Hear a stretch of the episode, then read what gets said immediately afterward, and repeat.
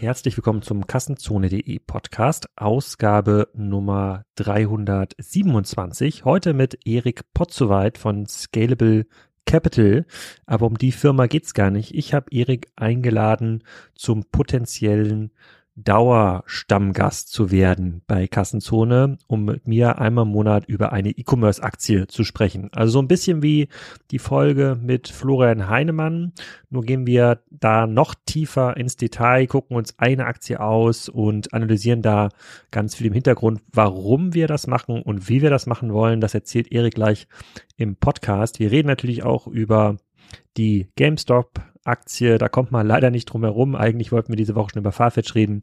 Ähm, und wir brauchen zu diesem potenziellen neuen Format natürlich auch euer Feedback. Das heißt, wenn ihr euch zurückmeldet mit Fragen, Anmerkungen, dann würde mir das total helfen. Ob das irgendwie Sinn macht, das mit Erik zu tun. Wir nehmen auf jeden Fall schon mal ein paar Folgen auf und spielen das mal aus. Aber ähm, das ist ja auch für euch, nicht nur für mich. Ich lerne dabei eine ganze Menge, aber ich hoffe, ihr könnt auch was mitnehmen. Also tauchen wir mal ein.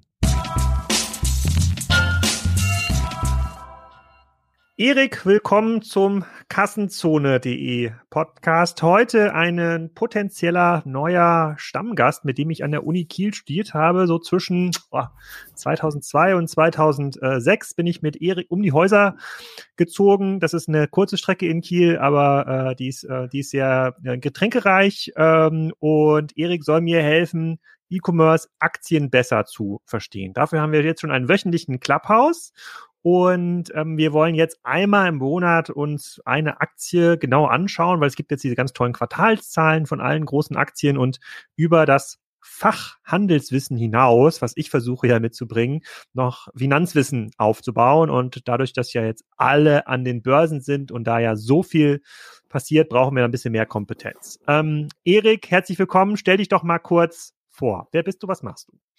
Ja, hi Alex und äh, hi in die Runde. Genau, Erik Potzeweit ist mein Name.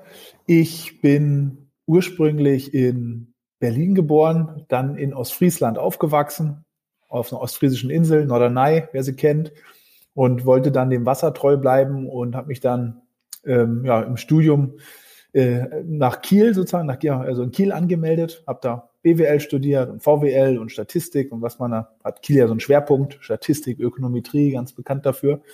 Ja, dann habe ich den Alex kennengelernt. Der war damals, ich weiß nicht, äh, ich speise das jetzt mal rein, so verkaufe ich dich immer bei meinen Freunden. Meiner Meinung nach hattest du ja damals in Kiel eine Art Facebook gebaut, wo es Facebook noch gar nicht gab. Kannst du dich erinnern? Das, äh, das ist äh, richtig. Äh, du meinst ja. vsfs.de. VSFS. Und das Ding war wie folgt. Ähm, jetzt hören wir an wie zwei alte Leute hier, aber ähm, 2002 haben wir angefangen zu studieren. Und wenn du da dann halt diese ganzen Kurse, Grundkurse und Tutorien und so gemacht hast, dann gab es immer Mitschriften und die hat man ja geteilt, wer besonders gut mitgeschrieben hat oder aufgepasst oder überhaupt halt aufgetaucht ist äh, in den Vorlesungen, hat mitgeschrieben. Und ganz das, das typische Medium, um es zu verteilen unter den, unter den Mitstudenten, war es zu kopieren. Auf Papier und weiterzureichen. Und äh, ihr lacht, ja. Und der Alex hat dann gesagt, nee, nee, wir sind im Jahre 2002 und hat dann so ein, eher so ein Forum für die Uni Kiel aufgebaut, wo man sich mit Logins und dergleichen diese Dokumente teilen konnte, digitalisieren konnte. Und also in, in gewisser Weise war das eine Art äh, ja, Facebook nicht ganz, weil es halt nicht, es ging halt nicht nur um diesen Beziehungsstatus und Bilder hochladen. Das hättest du als nächstes machen müssen. Dann wärst du jetzt fein aus dem Schneider und müsstest dein Geld nicht äh, mit äh, äh damit machen, hier mich, mich heute zu interviewen.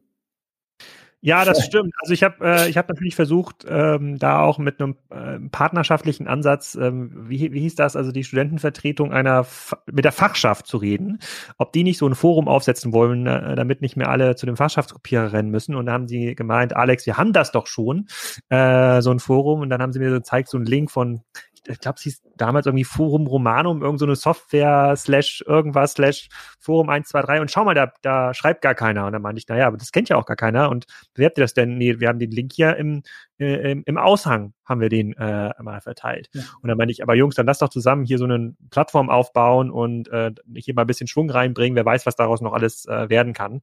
Und da haben sich aber total gesträubt. Und als wir dann VSFS aufgebaut haben, also von Studenten für Studenten, äh, Stimmt, die, so ganz cleverer Name, genau, ganz cleverer Name, ähm, da später dann ist es die Campuszentrale ähm, geworden, weil wir natürlich noch weitere Standorte zugenommen haben. Aber zurück zur Fachschaft, dann habe ich das genau. aufgebaut und äh, in den ersten beiden Jahren tatsächlich äh, des Forumsbetriebes war dann einer aus der Scha Fachschaft, der war so sauer darauf, dass ich das gemacht habe. Das war so der, das war so der Main Troll. Also äh, der hat da wirklich unter ganz vielen Beiträgen total ähm, fiese Sachen geschrieben. Damals war das mit Social Media noch nicht so weit, da musste man dann immer ins Forum nochmal gucken, wer hat was geschrieben. Und es gab aber eine Funktion in dem Forum, äh, die gab es damals vom PHPPP, das ist so eine Art, äh, da konnte man Trolle markieren. Damals dann immer so, haben wir so Sessions 30 Tage gehalten. Also heute loggt man sich ja überall mit Google ein. Damals hat man sich dann auf jeder Webseite eingeloggt und man musste sich so alle 30 Tage mal neu einloggen. Und man konnte diese Session dann markieren im Forum und konnte sagen, hier der Erik, das ist der Troll, äh, der Erik 123, ähm, der, äh, der kriegt jetzt mal diesen, äh, diesen, dieses Modul hier aktiviert. Und das Modul hat dazu geführt, dass nur noch du deine Beiträge lesen konntest. Ja, du hast quasi irgendwo gehatet unter einem Beitrag, aber das konnten die anderen nicht lesen. Nur noch du ja. hast es gelesen. Und das hat natürlich dazu geführt, dass der Troll ausgetrocknet wurde. Und so, äh, so hat sich das Forum dann doch einer großen Beliebtheit erfreut. Aber, äh, aber zurück zur. Äh, zurück zu mir, aber du musst eins dazu sagen. Ja, Troll ist ja so neu. Troll ist ja so ein neuer Begriff. Damals, 2002 in Kiel, da haben man so Leute einfach nur Spacken genannt. Das, das stimmt, das stimmt. Ähm, und äh, ja, also wir hatten ja auf jeden Fall eine sehr, sehr äh, unterhaltsame Zeit und Erik hat recht, also die, äh, äh Erik hat ja tatsächlich so ein BWM mit Mathe gemacht, ja, so ein bisschen mehr so einen ökonometrischen äh, Schwerpunkt, da musste man auch richtig lernen und das auch verstehen. Ich habe mich wiederum in den Vorlesungen ähm, rum, rumgetrieben, wo man durch ähm, äh, plumpes Auswendiglernen eigentlich recht gut durchgekommen, recht gut durchgekommen ist und äh, du, dich hat's ja dann in die Finanzwelt verschlagen. Vielleicht kannst du den Teil der Geschichte noch ein bisschen erzählen, genau. weil das qualifiziert dich ja viel mehr hier zum potenziellen Stammgast. Ver, ver, vermeintlich, genau. Genau, also ich bin dann ähm, einem Mitstudenten, ja, dem Martin, Martin Lührmann damals, das war so der Klassenschlauste bei uns, ja, glaube ich schon mit 17 Jahren angefangen hat zu studieren, weil er diese ganzen Klassen übersprungen hat. Der hat ein Praktikum bei äh, Goldman Sachs gemacht, Goldman Sachs, ja, so. Nicht Goldman und Sachs, wie du immer sagst, ja. Ähm, äh, und da hat er gesagt, ey, das ist eine coole Sache, ähm, auf Trading Floor in London, da, äh, das macht irgendwie Spaß, Erik musst du dir auch anschauen. So. Und dann äh, habe ich mich da auch beworben auf ein Praktikum und habe dann angefangen 2006, das war also noch zwei Jahre bevor es richtig gerumst hat an der, also wo die Finanzkrise Lehman, äh, Lehman Insolvenz eintrat, ähm, habe ich dann angefangen in London und die haben mich dann auch übernommen und dann habe ich insgesamt sieben Jahre da gearbeitet, zwei Jahre in London und fünf in Frankfurt und ja, habe im Bereich Derivate äh, ge gearbeitet und ja, war eine sehr lehrreiche Zeit, ähm, die ich nicht missen möchte, muss ich ganz ehrlich sagen. Ja, also ähm, viele tolle Kollegen, viel gelernt, Einsicht in die Finanzmärkte bekommen, was mir heute ja immer noch äh, sehr viel nützt und bin dann 2013 war das, da hatte ich dann aber keine Lust mehr also gar nicht aus einer Frustration raus, sondern einfach, äh, ich will was anderes, sieben Jahre. Also entweder äh, am bestimmten Punkt musst du dann entscheiden, genau wie in der Beratung, entweder du gehst dann voll die Karriere und mal wirst dann versuchst Partner zu werden. Das ist so das höchste der Gefühle bei Goldman. Also du, äh, die Firma ist von Börsen gelistet, aber die operiert trotzdem noch wie so eine Art Partnerschaft und die, die Obermuftis äh, in der Firma heißen auch Partner. Also die Firma hat, glaube ich, 30 oder jetzt mittlerweile 40.000 Mitarbeiter. Es gibt aber nur so 250, 300 Partner, die die Firma leiten und da auch ähm, das richtig große Geld verdienen.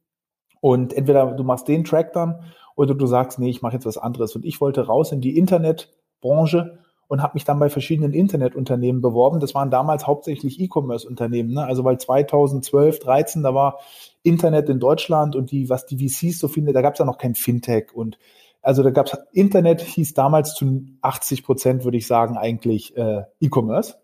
Und dann habe ich mich beworben bei, oder habe Kontakte gehabt, habe mich beworben, beworben zum einen bei La Moda, das russische Zalando, bin auch hingefahren, habe die Gründer getroffen und das andere war bei Westwing in München und dann bin ich zu Westwing nach München gegangen und war da anderthalb Jahre und habe da meine Internetausbildung bekommen sozusagen. Ja, genau. Und danach, soll ich weiter erzählen oder? Du bist auf Mute, glaube ich, Alex. Du bist auf Mute, Alex. Hallo? Ja, ja, ja, ich habe ja. Oh, war ich auch auf Mute? Nein, du warst nicht auf Mute. Äh, du warst nicht auf Mute. Sorry. Äh, die, die, die Kinder haben hier vor meinem Fenster mit unserem neuen Welpen Bruno gespielt und das war so laut, deswegen ich musste mal ganz kurz muten. Ähm, die sollen runter vom Rasen. Mach Fenster auf. Schrei raus alles durchbetoniert hier, kein Problem. Die, äh, die, ähm, die Leute müssen natürlich schon, schon verstehen, wie es noch zu Scalable gekommen ist. Also kannst du ja. mal ganz kurz vorstellen, was du jetzt machst, weil ich habe dich bei Westbringer damals kurz einmal ähm, kennengelernt und wiedergesehen und gemeint, jetzt ist der Erik auch im E-Commerce gelandet. Ich scheine also an einer großen Sache dran zu sein, wenn auch die Besten bei uns im Studium jetzt in meiner oh. Branche landen. Und die, äh, warum, du hast doch einen ganz guten Schnitt gehabt im Abi, oder? Irgendwas mit 1, war es doch bestimmt. Ja, aber äh, ja. Nee, also, jetzt gib doch mal an, was war das denn jetzt? Sag mal, was war das denn? Äh, und äh, Kiel war, ich, ich weiß nicht, ich glaube 1,5 oder 1,6. Also geht immer noch besser. Ja, ja, ja, geht immer noch besser. Geht immer noch besser. Ähm, die, äh, die, du hast ja bist aber bei Westbank nicht stehen geblieben, sondern bist ja dann wieder in der Finanzindustrie zurück äh, da bist du zurückgekommen und bist jetzt mit Scalable Capital unterwegs, äh, bist da teilweise auch Podcast-Sponsor, profitierst natürlich jetzt auch gerade so ein bisschen von diesem Markt, da müssen wir auch drüber, da reden wir gleich noch ein bisschen drüber, aber sag doch mal, was machst du jetzt? Was macht Scalable Capital genau. eigentlich? Genau, ich war anderthalb Jahre bei Westwing und dann, ich war weiter in Kontakt mit ähm, meinen Kollegen bei Goldman und da waren dann zwei Mitgründer äh, oder zwei meiner Kollegen, auch befreundet mit mir, die sich selbstständig machen wollten, auch mit dem Startup und zwar in diesem äh, neu aufkommenden Begriff oder Bereich Fintech. Ja, also, dass man eine Finanzdienstleistung äh, online bringt, digital macht, Kosten senkt, die User Experience verbessert. Ähm, und in diesem Fintech-Bereich sprießten damals verschiedene Firmen hoch. Also, das geht N26 natürlich total bekanntes Unternehmen, was sozusagen die ja, Karten, Girokonto, Erfahrung äh, besser gemacht hat. Dann gibt's das im Fremdwährungsbereich, dann gibt's das im Geldanlagebereich und dergleichen. Und wir haben uns entschieden, wir wollen einen sogenannten Robo-Advisor aufmachen. Das war damals im Jahre 2014, war es dann, ja, äh, Ende 2014, ähm, ähm, ein ganz heißer Trend. Und zwar, man lässt sein Geld, vornehmlich in ETFs, legt man nicht selber an, sondern man hat, benutzt eine Software, eine App, die einem ETF-Portfolios nach ähm, bestimmten Risikokategorien, indem man, die man eingestuft wird durch ein Onboarding. Die Software oder die App stellt einem ETF-Portfolien zusammen und überwacht und managt diese ETF-Portfolien auch für einen. So, damit haben wir angefangen in Deutschland und in Großbritannien und das auch ähm, ja sehr erfolgreich groß gemacht. Ähm, da verhalten wir jetzt so knapp drei Milliarden Euro für Kunden, ähm, vornehmlich in Deutschland. Ähm, und was da noch dazugekommen ist, ist ein, ein, das ist ein B2C-Geschäft, wo wir direkt auf Endkunden zugegangen sind und die angeworben haben. Dann ist äh, kurz nach Start sind Banken und andere Firmen auf uns zugekommen und haben gesagt, Mensch, das sieht ganz interessant aus, was ihr da macht. Könnt ihr das für uns machen oder für uns bauen und betreiben? Ja, also für uns machen, das war zum Beispiel Firma wie Siemens oder wie die ING, die gesagt haben, wir wollen das unseren Mitarbeitern oder unseren Kunden anbieten. Dann haben wir dort in, im eigenen Namen, also wirklich mit der Scalable Capital Brand, das für die ähm, Kunden der ING und für die Mitarbeiter von Siemens diese Online-Vermögensverwaltung, diesen ETF Robo-Advisor an, ähm, äh, angeboten. Das sind Partnerschaften, die immer noch sehr, sehr gut laufen. Und danach kamen andere Banken, wie beispielsweise ähm, Barclays in Großbritannien, Raiffeisengruppe in Österreich, ähm, Targo Bank in Deutschland, die gesagt haben, wir wollen sowas haben, was ihr da habt, aber unter der eigenen Marke. Und da äh, haben wir das für die dann White Label gebaut und betreiben das White Label sozusagen für die. Also da steht dann unser Name nicht drauf, sondern deren Name und deren Farben. Aber die Software stammt von uns. Das ist unser B2B-Geschäft. Das ist eine schöne Ergänzung und eine schöne Diversifikation zu unserem Businessmodell gewesen, weil du verdienst von der Marge. Die Marge ist kleiner als im Eigengeschäft natürlich, aber du hast nicht ähm, keine Kundenakquisekosten und es ist ein sehr stabiles ähm, Geschäft. Es sind ähm, langjährige, mehrjährige Partnerschaften, ähm, die auch nicht so stark fluktuieren mit den mit den Kapitalmärkten wie dein Eigengeschäft. Also ein bisschen vergleichbar. Wir sprechen ja hier zu einer Handelshörerschaft, ja, bisschen vergleichbar, auch wenn die Vergleiche natürlich immer hinken, ist, äh, du hast deine Eigenmarke und zusätzlich verkaufst du noch an Aldi und Aldi schreibt da eine, eine andere Marke drauf, aber die Produkte steigen, äh, äh, kommen eigentlich von dir. Und es führt auch dazu, dass wir unsere Plattform noch kosteneffizienter betreiben können und noch skalierbarer betreiben können, weil wir haben das Ganze ja eh gebaut für unser Eigengeschäft und ähm, dann, wir sind ja in einem Geschäft, also Geld und Software ist per Definition ultra skalierbares Geschäft. Wenn du mir heute, Alex, wenn du mir heute eine Milliarde zusätzlich gibst von deinem Geld, ja, als zur Verwaltung, dann kostet mich, das muss ich keinen einzigen Softwareentwickler dafür mehr anstellen. Das, das rutscht bei mir einfach auf die Plattform. Wenn ich ein Autobauer bin und du bestellst 100.000 neue Autos bei mir, dann muss ich neue Fabriken, Kapazitäten, äh, Rohstoffe einkaufen. Also das Geschäft ist ultra skalierbar, daher auch der Name, Scalable Capital. Ganz smart. Und genau. Und jetzt das Neueste, was so dieses Geschäft betreiben wir jetzt also seit Anfang 2016. Und jetzt und, und vielleicht, um das nur, um, um das jetzt quasi in, in die Sprache von unserer beider Ausbilder zu übersetzen, Professor Dr. Peter Nippel, ja, Finanzprofessor an der genau, genau. Uni ganz geliebte Vorlesung von uns, von uns beiden. Das, äh, da haben wir ja gelernt, dass mal, also Traden macht ja gar nicht so viel Sinn, sondern eigentlich langfristig am Index an der Börse äh, äh, partizipieren zu so geringen Kosten wie möglich. Und mhm. da und ähm, und ähm, ja, ja, Volatilitäten im Grunde genommen aussitzen. Das habe ich da so ein bisschen äh, äh mit, mitgenommen. Das ist quasi euer Produkt eins. Ich möchte nicht, dass das äh, meine, meine Sparkasse ganz viel Geld verdient, indem sie mir irgendwelche überteuerten, strukturierten Produkte äh, verkauft, dann, wo dann irgendwie doch zweieinhalb äh, Prozent im Jahr irgendwie durch die Hintertür an die Sparkasse gehen, sondern eigentlich möchte ich am ganz normal am äh, Kapitalmarkt partizipieren, weil das hat sich langfristig als beste Strategie ähm, erwiesen und sei kein Stockpicker, sondern partizipiere an breiten Indizes, weil diese Indizes werden gebildet von Leuten, die kümmern sich jeden Tag darum. Das heißt, der Markt ist da äh, äh, funktionabel. Ob das immer noch so ist, ja, ob es mhm. nicht schon zu viele ETFs gibt und zu wenig Leute, die traden, können wir nachher nochmal besprechen. Aber das ist, das, das ist im Grunde genommen, wenn ich heute den Peter Nippel fragen würde, sag mal, ist das eine gute Idee? Scalable ist jetzt eine mögliche Plattform, das so mhm. zu machen, dann würde er wahrscheinlich sagen, ja, Alex ist eine gute Idee und in 99 Prozent aller Fälle wirst du damit besser fahren, als ähm, selber direkt in die Amazon-Aktie und noch fünf andere Aktien zu investieren. Stimmt das? Äh, also du hast es perfekt beschrieben. Die Finanzwissenschaft, die sich vor allem auch mit der Empirie beschäftigt, die hat sich über die, würde ich sagen, die letzten 10, 15, vielleicht sogar letzten 20 Jahre eigentlich geeinigt, dass für den Großteil der Anleger, also für die meisten Privatinvestoren, eine Geldanlage am allersinnvollsten ist, und zwar breit gestreut anzulegen. Das gelingt am besten über ETFs, ja, solche sogenannte passive Indexfonds, die einfach, ohne dass ein Fondsmanager dahinter steht, passiv die großen Finanzindizes abbilden. Das da zu investieren, regelmäßig zu besparen, ab und zu die Allokation äh, nachzuadjustieren, damit die Risikokategorie noch passt, weil ich kann diese Portfolien insbesondere über die Aktienquote äh, äh im Risiko äh, adjustieren oder steuern. 100% Aktienquote ist eher risikoreich und viel, viele Kunden, für die ist eine gute Abfederung, wenn die so 50, 60, 70 Prozent Aktien haben und den Rest ein bisschen auf Anleihen, etwas Rohstoffe, etwas Immobilien, ETFs verteilt. So.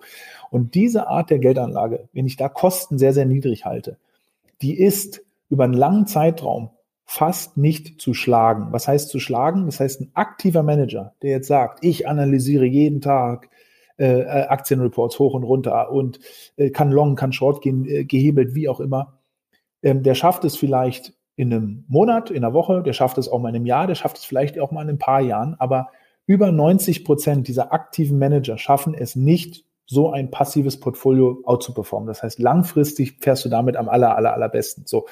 Das ist unser erstes Geschäftsmodell. So, und jetzt, ich habe das ja. jetzt, habe ich extra so eingeleitet, damit wir jetzt auch nochmal bewerten können, wie das zweite Geschäftsmodell, sozusagen, was der, was der Peter dazu äh, sagen würde. Jetzt sag mal, was, was, was macht ihr da? Da habt ihr ja wahrscheinlich ein Modell, bei dem man doch mehr tradet, oder? Ja, das zweite Modell ist ein Neo-Broker. So, was heißt Neo-Broker? Neo-Broker ist ein Online-Broker kennt man in Deutschland auch schon seit 20 Jahren. Also ich muss nicht mehr einen Fax schicken oder in die Bank laufen, um eine Aktie, einen ETF, einen Fonds oder sonst was zu kaufen, sondern ich mache das jetzt schön übers Internet. Die Neo-Broker sind vor ein paar Jahren so aufgepoppt. In Amerika der große Bekannte ist Robinhood. In Deutschland gibt es jetzt ein paar. Ähm, und was macht Neo-Broker? Neo-Broker ist eigentlich ein Online-Broker mit zwei Unterschieden. Zum einen ähm, bessere Handhabbarkeit, also eine User Experience, die sehr schön auf dem Smartphone funktioniert, also sehr einfach macht, sehr übersichtlich macht und auf einer neuen Technologieplattform vor allem hockt. Ne? Also klassischen Online-Broker, die hocken meistens auf Software, die jetzt auch schon 20 Jahre alt ist. So. Und das andere große Unterschied ist, dass die Kosten signifikant tiefer sind. Ne? Ein typische, typisches äh, ähm, Ordergebühr bei, einer, bei einem Broker, äh, viele handeln immer noch übrigens über ihre Sparkasse Volksbank, kostet ganz easy 10, 15, 20, 30 Euro. Für einen durchschnittlichen Trade von 3.000, 4.000 Euro. So. Das ist der durchschnittliche Retail-Trade in Deutschland. Und die Neo-Broker machen das sehr viel günstiger.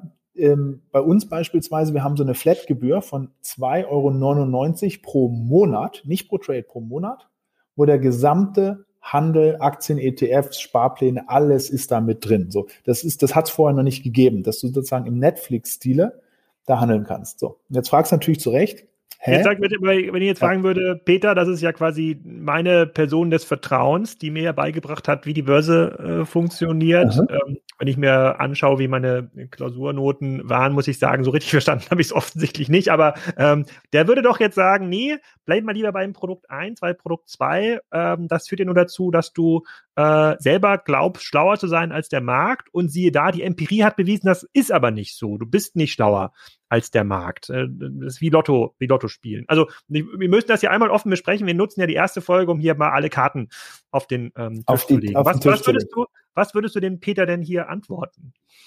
Genau, also ähm, und ich kann es mal ganz äh, von der anderen Seite aufspulen. Wir haben ja jetzt ja Kunden, ja, äh, äh, äh, tausende Kunden, die jede Woche, jeden Tag da jetzt reinkommen. Was, wie verhalten die sich? Die Hälfte der Kundengelder in diesem Broker-Modell sind wieder in ETFs. Ja? Und zwar, die machen genau das, was Professor Dr. Peter Nippel empfohlen hat, und zwar gesagt hat, äh, langfristig, passiv, so. Die machen genau das, die machen das halt nur selber. Die sagen, naja, Robo-Advisor nutze ich vielleicht auch oder nee, brauche ich nicht. Ich mache das selber. Ja, ich nehme mir die günstigen ETF. Bei uns ist jeder ETF zum Beispiel kostenlos besparbar. Ja, ähm, dass die sagen, ich suche mir selber meine ETFs zusammen. Ja, ich nehme hier einen von äh, iShares, äh, DWS, Invesco, da machen wir ein schönes Portfolio zusammen und äh, setzt da bestimmte Akzente noch, was weiß ich. Ich bin eher ein Fan von Emerging Markets, aber passiv, ja, und richten Sparpläne ein und kaufen ETFs und machen das einfach selber. Also die machen genau das, aber halt im, in Eigenregie. Diese Gruppe an Leuten, die wird in Deutschland immer größer und Deutschland ist überhaupt in Europa der größte ETF-Markt. In Amerika ist diese Gruppe noch, noch, noch, noch viel größer. Also dass die Leute wirklich selber ETF-Portfolien bauen. So. Und die andere Hälfte der Kundengelder bei uns, die ist in Aktien. Und da muss man auch wieder unterscheiden. Da gibt's einfach Leute, die sind auch eigentlich langfristig, bauen die Portfolien auf. Die wollen halt nicht über Indizes gehen, sondern die sagen, nee, wenn ich einen Index kaufe, beispielsweise den DAX, da habe ich da Werte drin, die Banken, ja, Deutsche Bank, äh, weiß ich nicht, ist Postbank noch drin? Nee, wahrscheinlich nicht mehr. Ne? Äh, nee, sorry, gehört ja Deutsche Bank. Siehst du, erzähle ich schon Quatsch, aber Deutsche Bank, äh, wie auch immer, ich will, ich will keine Finanzinstitute da drin haben. Ähm, ich glaube eher, ich, ich will ein Aktienportfolio, aber ich glaube eher, dass eine Übergewichtung ähm, bei Tech und Pharma, das ist gerechtfertigt, bei anderen Sachen, die will ich nicht. Also die bauen sich einfach selber Aktienportfolien da zusammen und halten das auch. Und dann gibt es einen Teil, ja, der ist lustigerweise, was die Anzahl der Kunden angeht, ist der gar nicht so riesengroß, aber die sind sehr, sehr, sehr, sehr aktiv, die wirklich traden. Ja, die traden sehr aktiv. Und die traden dann, da sprechen wir heute auch noch drüber, die Trendy Tesla, die Amazon oder in der letzten Woche die GameStop und die BlackBerry und solche Titel. Und die sind teilweise motiviert, weil sie sagen, ich glaube, ich kann hier mehr gewinnen als, als beim ETF. Ja, ich traue mir das einfach zu. Ich bin schlauer als der Markt. Oder die einfach auch Spaß dran haben. Die sagen, nee, für mich ist das, ich beschäftige mich da gerne mit. Ich habe einen Teil meines Geldes langfristig angelegt oder in meiner Immobilie und mit einem bestimmten Portfolio, ja, also ich 5, 10, 20.000 Euro, manche auch mehr, manche auch 50 oder 100.000 Euro, da habe ich einfach Spaß äh, zu traden und die machen das und ja, wir sind in dem Broker sozusagen in der Vermögensverwaltung, da sind wir der Treuhänder des Kunden. Wir entscheiden für den Kunden, wir investieren für den Kunden. Beim Broker sind wir ein Marktplatz. Da geben wir den Kunden Zugang und die Kunden können selber entscheiden, was sie machen. Und ähm, ja, da sind sozusagen ihres Glückes eigener Schmied. Hm, okay, und ähm, man sagt ja immer, dass zu wenig Menschen noch in Aktien in, ähm, investieren, also zu viel irgendwie auf dem Sparkonto ähm, haben. So, da würde ich jetzt das Argument zumindest glauben, dass man damit Leute auch dazu erzieht, in Aktien ähm, zu handeln. Ähm, jetzt sind wir natürlich in einer extrem heißen Börsenphase. Also ich habe, also viele befürchten ja diesen Telekom-Aktien-Effekt. Also viele fangen jetzt an und werden dann irgendwie verbrannt. Kannst du mal ein bisschen was zur aktuellen Börsenphase erzählen? Also wie sieht das auch für euch als Business ähm, aus? Und, äh, äh wenn, ähm, und dann haben, gibt es ja zwei Beispiele, um die wir uns heute mal ein bisschen kümmern äh, müssen ähm, um besser zu verstehen, wie muss man sich jetzt eigentlich in diesem Markt verhalten, beziehungsweise was sind, was sind Strategien, um sich in diesem Markt zu verhalten. Und äh, wir müssen hier auch auf den Disclaimer verweisen. Wir machen hier keine Anlageberatung. Das sind Erik und äh, ähm, Alex kennen sich privat und unterhalten sich äh, äh, über Geld, aber äh, jeder, jeder ist schon seines eigenen Glückes Schmied. Aber grundsätzlich dieser Markt, der scheint ja so, keiner weiß, wohin mit dem Geld. Man muss an den Aktienmarkt offensichtlich. Ist das so? Ist das ein Fehleindruck? Ist das, ist, ist, ist das quasi in unserer Bubble gerade der Fall? Wie, wie siehst du das? Nee, die Leute müssen an den, also ich, meiner Meinung nach muss jeder auf irgendeine Art an den Aktienmarkt. Ne? Und warum? Weil, äh, auch schon tausendmal erzählt, ähm, das vermeintlich, der Aktienmarkt ist dahingehend risikoreich, weil die Kurse sich bewegen. Wenn du jetzt äh, 100 Euro oder 10.000 Euro in den Aktienmarkt investierst, nächsten Tag ist das mehr oder weniger. Es bewegt sich jeden Tag. Und in größeren Finanzkrisen, die alle Jahre, alle paar Jahre mal vorkommen, da kann so ein Portfolio auch mal, selbst ein breit gestreutes ETF-Portfolio auch mal 20 oder 30 Prozent in die Knie gehen. In ganz extremen Fällen, vielleicht sogar noch mal etwas mehr als 30 Prozent. Ähm, bei einem Sparbuch bleibt der Betrag nominal immer gleich. Das heißt, die Leute, zu viele Leute sind in sehr sicheren Anlagen, die langfristig aber am unsichersten sind. Warum? Weil langfristig über einen Zeitraum von 10, 20 Jahren, 25 Jahren und noch länger wirst du mit einem breit gestreuten Aktienportfolio Geld verdienen. Selbst über die aller, aller, aller, aller schlimmsten Krisen warst du mit einem breit gestreuten Aktienportfolio immer im Plus. Und die Leute, die das sicherste genommen haben, nämlich einfach auf dem Sparbuch ihr Geld liegen gelassen haben, die sind immer die gekniffenen, weil in 20 Jahren ist dein Geld allein durch die Inflation ein Drittel weniger wert, vielleicht sogar nur die Hälfte äh, von dem Wert, was es früher wert war. Und auch wenn man sich über 100 Jahre das mal anschaut, dann gab es so viel Währungsunionen, wo Bankensparer immer die waren, die am meisten ins Klo gegriffen haben. Also ähm, da gibt es tausende Bücher, sind da auch drüber, drüber geschrieben worden. Was man sich merken kann, ist, wenn du langfristig dein, dein Geld, ja, Vermögen, wie auch immer man es bezeichnen möchte, halten willst, gegen Inflation schützen willst oder sogar steigern willst, für die Altersvorsorge vorsorgen willst, dann gibt es keinen besseren Ort als den Aktienmarkt. Ja, es gibt verschiedene Regeln, Regeln dazu beachten, nicht in Einzeltitel rein, breit gestreut, lange halten, in Krisen nicht verkaufen und dergleichen. Also das physisch dann zu machen, ist, ist, ist, ist schwerer getan als gesagt. Aber es gibt keinen besseren Ort, äh, um das zu machen. Und da sind zu wenig Deutsche. In Deutschland gibt es nur so knapp, ja, ich würde sagen, vielleicht so, das sind die Rechnungen, 15 Prozent der Leute, die direkt am Aktienmarkt sind dann ein bisschen mehr der, äh, der Anleger sind indirekt, die wissen es gar nicht so, die haben Versicherungsprodukte, die Versicherung investiert am Aktienmarkt für sie teilweise, aber mit viel zu hohen Gebühren.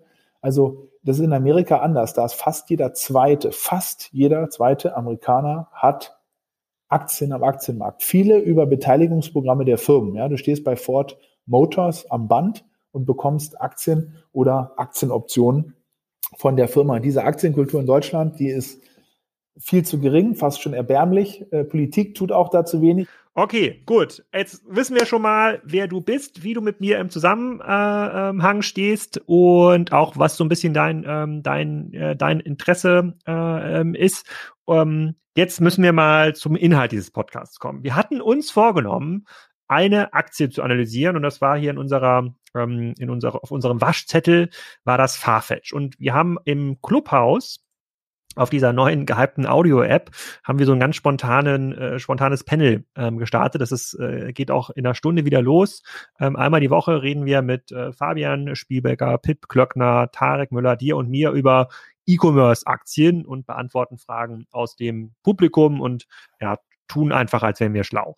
Ähm, so, und äh, vor zwei, drei Wochen haben wir uns auf dem Waschzettel überlegt, hey, wir sollten mal eine Aktie nehmen, lass doch mal mit Farfetch starten. Da gibt es schon ganz viele Analystenmeinungen dazu, ähm, die entwickeln sich entgegen meiner Vorhersage äh, traumhaft gut. Was steckt denn eigentlich dahinter? Die haben ja, haben sich auch deshalb gut entwickelt, weil sie verschiedene Finanzierungsinstrumente gerade sehr gut spielen äh, und sich nach China orientiert haben. Und darüber haben wir im Clubhaus gesprochen und Tarek Müller meinte unter anderem, für ihn wäre es halt super spannend, ähm, nicht nur den, das Kerngeschäftsmodell von Farfetch oder einer beliebigen anderen E-Commerce-Aktie zu analysieren, sondern mal zu analysieren, was sagen eigentlich die Analysten ähm, die so einen Aktienwert tracken im, im Auftrag von Goldman Sachs oder anderen äh, großen Banken, was sagen die denn eigentlich dazu? Wie kommen die denn zu ihrer Einschätzung? Äh, Buy, Hold, Sell. Und ähm, diese Analystenberichte mal durchzulesen, zu bewerten, gleichzeitig das Geschäftsmodell äh, ein bisschen zu hinterfragen oder besser zu verstehen und sich anzuschauen, äh, wie sind die eigentlich finanziert, wie solide ist das Ganze denn eigentlich in einem Markt, bei dem ja jeder nur noch mit Adjusted-Werten äh, ähm, argumentiert, also selbst erfundenen Pseudokennzahlen, die, äh, äh, die gar nichts mehr mit den offiziellen Börsenwerten zu tun ähm, haben. Darüber hinaus wollten wir dann auch, wollen wir auch noch Retail-Analysen machen, also welches, was sind eigentlich die Chancen von Brick and Mortar Retailern, kommen wir auch noch gleich dazu. Und es gab noch den großen Wunsch, einmal über den Teich zu schauen äh, nach Asien, was passiert dort im E-Commerce und auch Richtung Südamerika. Da passiert ja mit äh, Lineo, Mercado Libre und vielen anderen Werten auch eine ganze äh, auch eine ganze Menge. Also in Summe wollen wir hier so ein Format aufbauen, bei dem ich A schlauer werde, bei, äh, weil ich viele Sachen einfach nicht mehr verstehe. Es passiert zu viel, es wird zu viel veröffentlicht, es ist zu viel Fachwissen äh, äh, notwendig und ähm, ähm, um, um auch den und den Leuten, die zuhören, auch die Möglichkeit zu geben, mal so ein bisschen zu reflektieren und nicht irgendwie zehn Werte zu besprechen, sondern immer nur ein. Ich habe ja mit dem Florian Heinemann auch schon einen ähm, ähm, Dauergast, da reden wir aber jetzt nicht in den, da reden wir eher über die fachliche Seite äh, von Geschäftsmodellen und gucken uns auch mal zwei, drei äh, ähm, an. So, und deswegen hoffe ich, dass das gut funktioniert, aber Farfetch äh, wurde leider abgelöst in den letzten beiden Wochen äh, ähm, von, äh, von ähm, GameStop, ähm, einem Retail-Unternehmen, was niemand mehr so richtig auf der Pfanne hatte und worüber man, glaube ich, in den letzten Tagen auf jedem Medium nachlesen konnte, was da eigentlich passiert und in jedem Medium auch hören konnte, insbesondere in Podcast-Medien, ähm, dass da etwas ähm, passiert. Ähm, ich versuche mal zu beschreiben, wie ich es verstanden habe. Also GameStop ist ein Retail-Unternehmen der älteren Sorte. Da konnte man sich Videospiele ausleihen und die dann zu Hause spielen und wieder zurückbringen. Also eine Art äh, Videothek für Videospiele, die natürlich systembedingt ähm, äh, am Abgrund steht. Niemand braucht das mehr. Und ähm, diese Meinung haben verschiedene große Hedgefonds geteilt und haben darauf gewettet, dass das Unternehmen eigentlich in absehbarer Zukunft pleite geht. Und äh, dagegen haben, hat sich eine Community von Retail-Investoren gestellt, angetrieben durch auch ähm, Neo-Broker wie Robinhood. Ähm, und die haben die Aktie nach oben getrieben, so dass wir jetzt von einem Unternehmen reden, was wieder viele Milliarden Euro wert ist an der Börse, also eine teilweise verzehn, verhundertfachung des Börsenwerts. Das war, glaube ich, vor einem Jahr bei vier Dollar, ist zwischenzeitlich mal auf 400 Dollar gestiegen und hat zu enormen Verwerfungen am Finanzmarkt geführt. So, jetzt äh, müssen wir uns einmal die Finanzseite anschauen. Da will ich jetzt gleich mal von dir lernen, was ist da eigentlich genau äh, passiert. Auf der anderen Seite sehe ich natürlich eine Chance für alte Retail-Unternehmen, äh, die so natürlich wieder an Liquidität kommen können. Äh, und so hätte jetzt GameStop vielleicht durch die Ausgabe neuer Aktien die Möglichkeit, tatsächlich eine Softwareplattform zu werden, wo man Videospiele leihen kann. Aber ähm, eins nach dem anderen. So, einmal aus deiner Brille, aus deinem Mund das ganze ähm, GameStop-Thema durchgespielt. Und, und dir würde ein Podcast nicht ausreichen. Ich glaube, wir müssten nur ungefähr 20 Stunden darüber reden. So viel ist passiert an diesem Markt, aber wir wollen ja kein GameStop-Experten-Podcast werden. So, und an dieser Stelle noch eine ganz kurze Unterbrechung. Bevor wir doch GameStop-Experten werden, werden wir erstmal nochmal Experten von Toyota. Die habe ich schon in den letzten Podcasts vorgestellt. Die sponsoren diese Ausgabe und haben auch ein Gewinnspiel für euch vorbereitet. Unter toyota.de slash Kassenzone könnt ihr an dem Gewinnspiel teilnehmen, wenn ihr über 18 Jahre seid, mit gültigem Führerschein und einem ähm, Gewerbe habt, also Geschäftskunden seid. Und drei Hörer können dann nämlich für ihr Business einen Monat lang ein Modell der Toyota Hybrid Business Edition Probe fahren und ausgiebig testen. Und die Toyota-Experten unter euch wissen, die sind Vorreiter alternativer Antriebe. Die haben, so, haben schon vor über 20 Jahren den Markt bereitet beim Thema Hybridantrieb, haben da jetzt mittlerweile über 15 Millionen Modelle verkauft mit dem Hybridpionier Prius fing da alles an. Das wird wahrscheinlich schon jeder von euch mal Probe gefahren haben in Berlin in Form eines Taxis. Wenn ihr mal in Berlin waren, die fahren relativ häufig rum, also extrem solide Autos, machen auch richtig Spaß. Ähm, nehmt mal im Gewinnspiel teil und werdet ganz nebenbei noch zum Toyota-Experten. Ähm, das ist, glaube ich, ein bisschen mehr wert, als jetzt GameStop-Experte zu werden. Ich stelle euch den Link natürlich auch in die Show Notes und jetzt lassen wir Erik mal erklären, was da am Markt passiert ist. Man kommt um das Thema einfach nicht drum rum. Genau, also äh, du hast es im, im Grundzügen ja schon beschrieben, was passiert ist. Und es war ja wirklich Headline News bei allen großen Zeitungen, Online-Plattformen in der letzten Woche. Aber also was ist passiert? Genau, GameStop, 5000 Geschäfte, hauptsächlich in Amerika oder auch in anderen Ländern, äh, verkaufen Videospiele, neue und gebrauchte. Die Firma ist, macht immer noch ein paar Milliarden Umsatz interessanterweise, aber geht halt nach, geht halt alles nach unten und äh, hat, konnte nicht mehr profitabel operieren und dergleichen. So. Ähm, und dann gibt's folgende, ähm, ist folgendes eingetreten.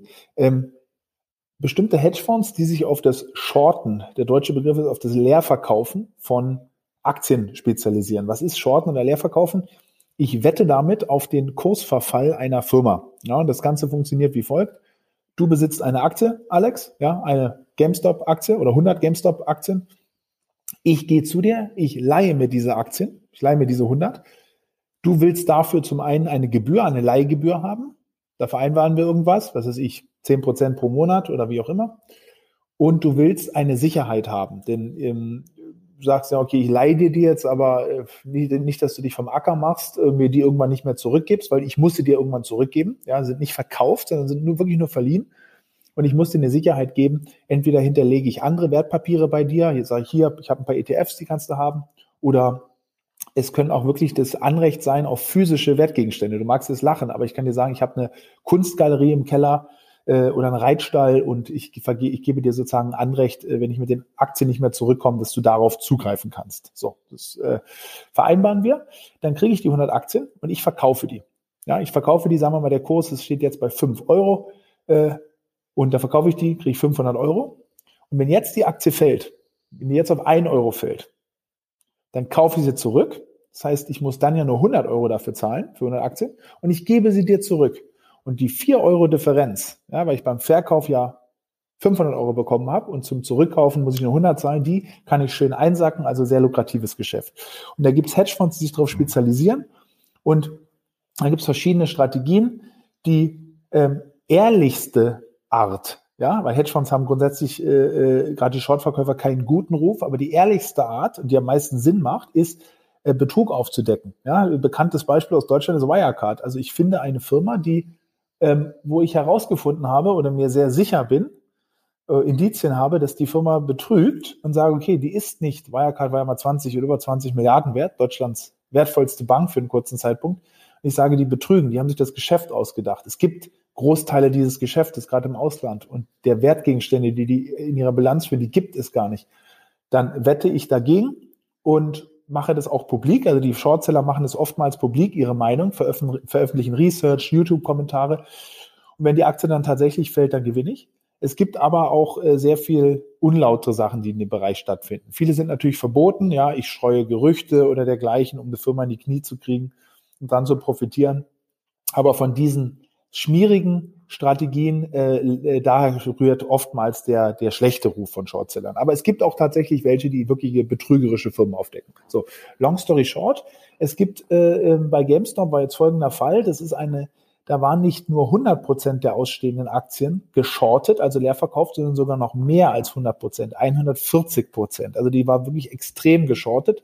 Insbesondere zwei Hedgefonds, die einen heißen Melvin Capital, die anderen heißen Citron Capital, beide aus Amerika, haben sozusagen auch das auch kundgetan, dass sie der Meinung sind, die Aktie ist viel zu teuer, die wird fallen.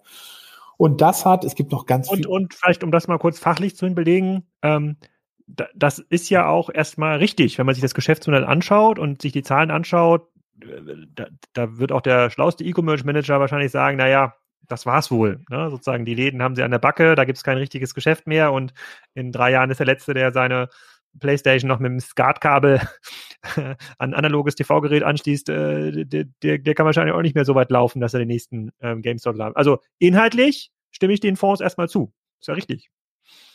Genau, und jetzt hat aber folgende Dynamik, also es gibt noch äh, sehr viel mehr Anekdoten da drumherum. Es hat, haben sich so ein paar Leute, äh, die wirklich an die Firma glauben. Einer ist, äh, der heißt ähm, äh, das ist der ehemalige Chewy-Gründer, also das ist so äh, Tierfutter online verkaufen. Ryan Cohen heißt der, der hat sehr viel Geld gemacht, indem er seine Firma damals verkauft hat.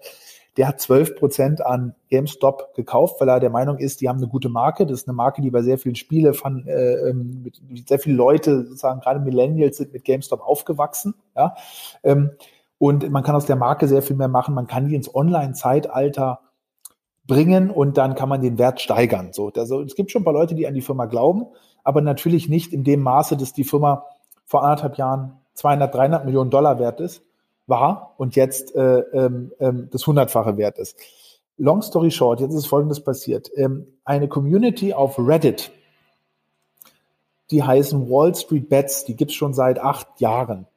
Die verabreden da oder sprechen, ja, über verschiedenste Aktienwetten, die man so eingehen kann. Und die haben ähm, sich jetzt Folgendes vorgenommen, und zwar in GameStop und auch andere Titel, ja, lustigerweise alles so untote Unternehmen, BlackBerry, Nokia, sogar Blockbuster, ja, da gibt's noch eine Anteilsklasse, die da handelt, äh, AMC, das ist eine, eine äh, Kinokette in Amerika, äh, reinzugehen und auf steigende Kurse, also durch ihre Käufe, das zu verabreden und die Kurse nach oben zu treiben. Weil dann passiert nämlich Folgendes. Der, wenn viele reingehen, viele Käufer kaufen so eine Aktie, die auch nicht sehr liquide gehandelt wird, der Kurs steigt. Und wenn die, wenn du Shortseller auf der anderen Seite hast, dann äh, findet jetzt folgende Mechanik statt. Für die Shortseller wird es immer teurer, ihre Position zu halten, weil sie müssen mehr Sicherheiten hinterlegen bei den Firmen, wo sie, oder bei den ähm, Eignern, wo sie sich die Aktien geliehen haben. Und ihre also, Position. Also noch ein Bild aus dem Keller. Quasi. Noch ein Bild aus dem Keller, noch ein Pferd irgendwie ran schaffen. Irgendwann kannst du das nicht mehr. Du kannst dieses Collateral nicht mehr bedienen. Und die Position wird auch immer, du sozusagen, du bist mit deiner Position äh, immer weiter gerätst du ins Hintertreffen. Ja, also äh, die Position ist am Anfang äh, eine Million äh, steht die im, im sozusagen erstmal gegen dich, dann 10 Millionen, dann 100 Millionen, irgendwann eine Milliarde. Und die Zahlen, die ich jetzt hier in den Raum schmeiße, die sind nicht einfach nur ausgedacht, sondern die, in dieser Höhe war, haben die sich tatsächlich manifestiert. Also der eine Hedgefonds, Melvin Capital, der hat dann innerhalb weniger Tage, es geht wirklich, das Ganze ist in wenigen Tagen passiert. Das hat eigentlich richtig angefangen, glaube ich, so 21., 22. Januar, das war ein Donnerstag oder ein Freitag, und hat sich dann ähm, gesteigert und gesteigert, vor allem in der letzten Woche. Der brauchte eine Notfinanzierung, eine Finanzspritze von zwei ähm, äh, Point 72 und von äh, Citadel, zwei, zwei noch größere Hedgefonds, die haben dem 2,7 Milliarden gegeben, damit er, damit er letztendlich diese Position schließen kann und covern kann. Ähm, insgesamt hat er anscheinend vier, knapp fünf Milliarden verloren. Und was muss ein Hedgefonds machen, wenn er diese Position schließt? Er muss diese Aktien kaufen. Also er ist eigentlich jemand, der auf den Verlust der Aktie setzt. Und jetzt muss er aber, wenn er die Position schließen will und die Aktien zurückgibt an den Verleiher, muss er die Aktien kaufen. Das heißt, er muss auf die Long-Seite wechseln. Und das führt zu einem in noch einem weiteren Preistrieb im Milliardenumfang in diese Aktie rein. Und das ist der sogenannte Short Squeeze. Ja, also wenn wir, hat man jetzt wahrscheinlich aufgeschnappt in der letzten Woche diese Begriffe Short Squeeze gibt noch einen weiteren Begriff, Gamma Squeeze, das hat was mit Optionen zu tun, tauche ich jetzt, können wir nächstes Mal eintauchen, ist vielleicht heute ein bisschen zu technisch. Aber letztendlich dieser Squeeze bedeutet, dass die Shorts, die werden rausgedrückt aus ihrem Trade und müssen selber Aktien kaufen. Und das Ganze hat halt dazu geführt, dass die Aktie innerhalb weniger Tage um über 1000 Prozent gestiegen ist und über die letzten Wochen oder letzten Monate hinweg um über 2000 Prozent äh, äh, angesprungen ist.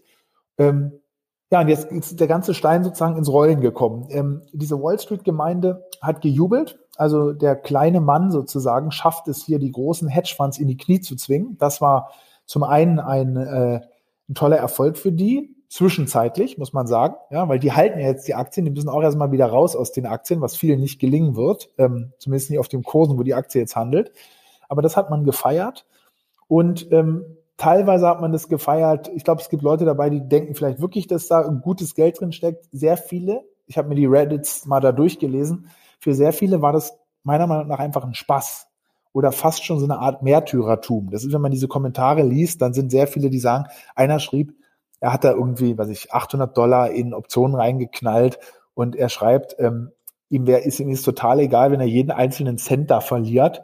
Ähm, er hat noch nie so viel Spaß für, und Genugtuung für 800 Dollar gehabt. Also man hat einfach Spaß, diesen Hedgefonds, diesen großen Hedgefonds, ähm, den Stinkefinger zu zeigen.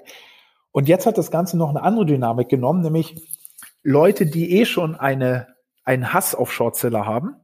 Ähm, typischerweise CEOs von börsengelisteten Firmen sind ihnen beigesprungen und der bekannteste Elon Musk ja, ähm, reichster Mann der Erde, Tesla, kennt, also mein Namen muss ich nicht erklären, der hat einfach nur ein Wort getwittert und zwar Game Stonk, ja, anstatt äh, ja, Stonk ist so ein, so ein bisschen so ein Verballhornung des Begriffes Stock, was für Aktie steht. Das hat, äh, dadurch hat sich die Community noch mal mehr den Rücken gestärkt gefühlt.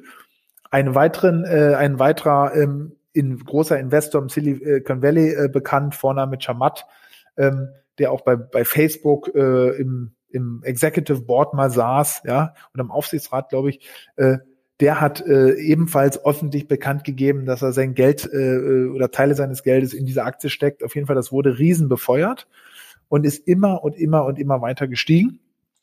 Und ähm, ja, dann kam es zu einem Punkt, wo der, du hattest vorhin oder wir hatten über Robin Hood gesprochen, der Neobroker in Amerika, wo bestimmte Neobroker, ähm, vornehmlich Robin Hood in Amerika, den Handel in GameStop und anderen Titeln, die so stark nachgefragt waren, auf einmal eingestellt hat. Also du konntest die nicht mehr kaufen, sondern noch verkaufen. Hast du auch schon Anrufe bekommen von äh, großen Hedgefonds, die den Handel bei Scalable äh, einstellen wollten? Also kann ich mir natürlich jetzt nicht zu äußern, aber wir haben den Handel weiter, gute Frage, danke, dass du mich das fragst. Äh, wir haben den Handel äh, bei Scalable, beim Scale Broker weiter erlaubt. Ja, also bei uns äh, konnten die Leute weiter handeln, ähm, weil, und damit sage ich nicht ausdrücklich, dass ich glaube, es ist eine gute Idee, GameStop zu kaufen. Ne? Also ich, für die Altersvorsorge ist das eine sehr schlechte Idee. Und ähm, außer ihr wollt ein bisschen rumspielen, äh, ähm, wenn ihr dann macht's, wenn ihr Lust habt. Aber für die Geldanlage ist das eine richtige Schnapsidee, meiner Meinung nach. Aber ähm, wir sind als Broker halt, wir geben Zugang zu einem Markt und ich kann mich nicht hinstellen und den Leuten eine Beschränkung von meiner Seite auferlegen, ähm, was sie machen sollen und was sie nicht machen sollen. Das steht mir als Broker nicht zu. Also das halte ich einen Eingriff in die finanzielle Freiheit, äh, das halte ich für unmöglich, sowas zu machen. Ähm, ähm, und von daher haben wir das nicht gemacht. Ähm, es kann natürlich sein, dass die, wir sind an Börsen angeschlossen, wir sind an die Börse in, an München angeschlossen und an die Börse in Frankfurt. Kann natürlich sein, wenn die, die Börsen da den Handel aussetzen, dann kommen wir selber nicht mehr an diese Aktien ran. Oder wenn der Regulator das verbietet, dann haben wir keine Chance. Ja, dann kann man die auch nicht mehr handeln. Aber äh, solange das nicht der Fall ist, ähm, werden wir alles dafür tun, dass die und die Technik äh, standhält. Ja, ähm, dann werden wir alles dafür tun, dass die Leute weiter handeln. So. Es hat sich jetzt aber folgendes Bild ergeben. Ähm, Robinhood hat es gestoppt, diesen Handel. Und was man da wissen muss, ein großer Partner, der sehr viele Orders ausführt für Robinhood, ist Citadel. Den Namen hatte ich vorhin erwähnt. Das ist dieser Hedgefonds, der Geld nachpumpen musste, in diesen anderen, diesem anderen Hedgefonds aushelfen musste. Und das hat jetzt zu sehr vielen Theorien, man kann vielleicht auch sagen Verschwörungstheorien geführt, dass Citadel da Robinhood zu genötigt hat oder darum gebeten hat. Ich persönlich weiß nicht, was ich von der Theorie halten soll, halte eher für unwahrscheinlich. Ausräumen kann ich sie nicht. Ich bin jetzt nicht genau, weiß nicht genau, was bei Robinhood stattfand. Ich glaube, das hat eher mit Liquiditätsproblemen bei Robinhood zu tun gehabt. Ja, ähm, aber ähm, auf jeden Fall dieses Narrativ schwirrt durchs Internet und hat die Leute extremst verärgert und nicht nur die Leute, weil warum hat sie es verärgert? Es ist, weil es diese, es ist, es zeigt dann oder viel, für viele Leute war es so ein Ausdruck, Hedgefonds werden geschützt und der kleine Mann wird ausgeschlossen vom Markt. Das ist unfair, das ist Marktmanipulation. Also dieses Narrativ ist äh, das Vornehmliche, was im Social Media gerade rumschwirrt. Und das hat dazu geführt, dass die Politik, also wirklich Kongressabgeordnete, Senatsabgeordnete von beiden Seiten, von den Demokraten und den Republikanern draufgesprungen sind und Robin Hood verdammt haben, gesagt haben, ihr äh, lasst die Leute handeln, öffnet den Markt wieder, unmöglich, ihr schützt die Hedgefonds. Also das ist ein Politikum geworden.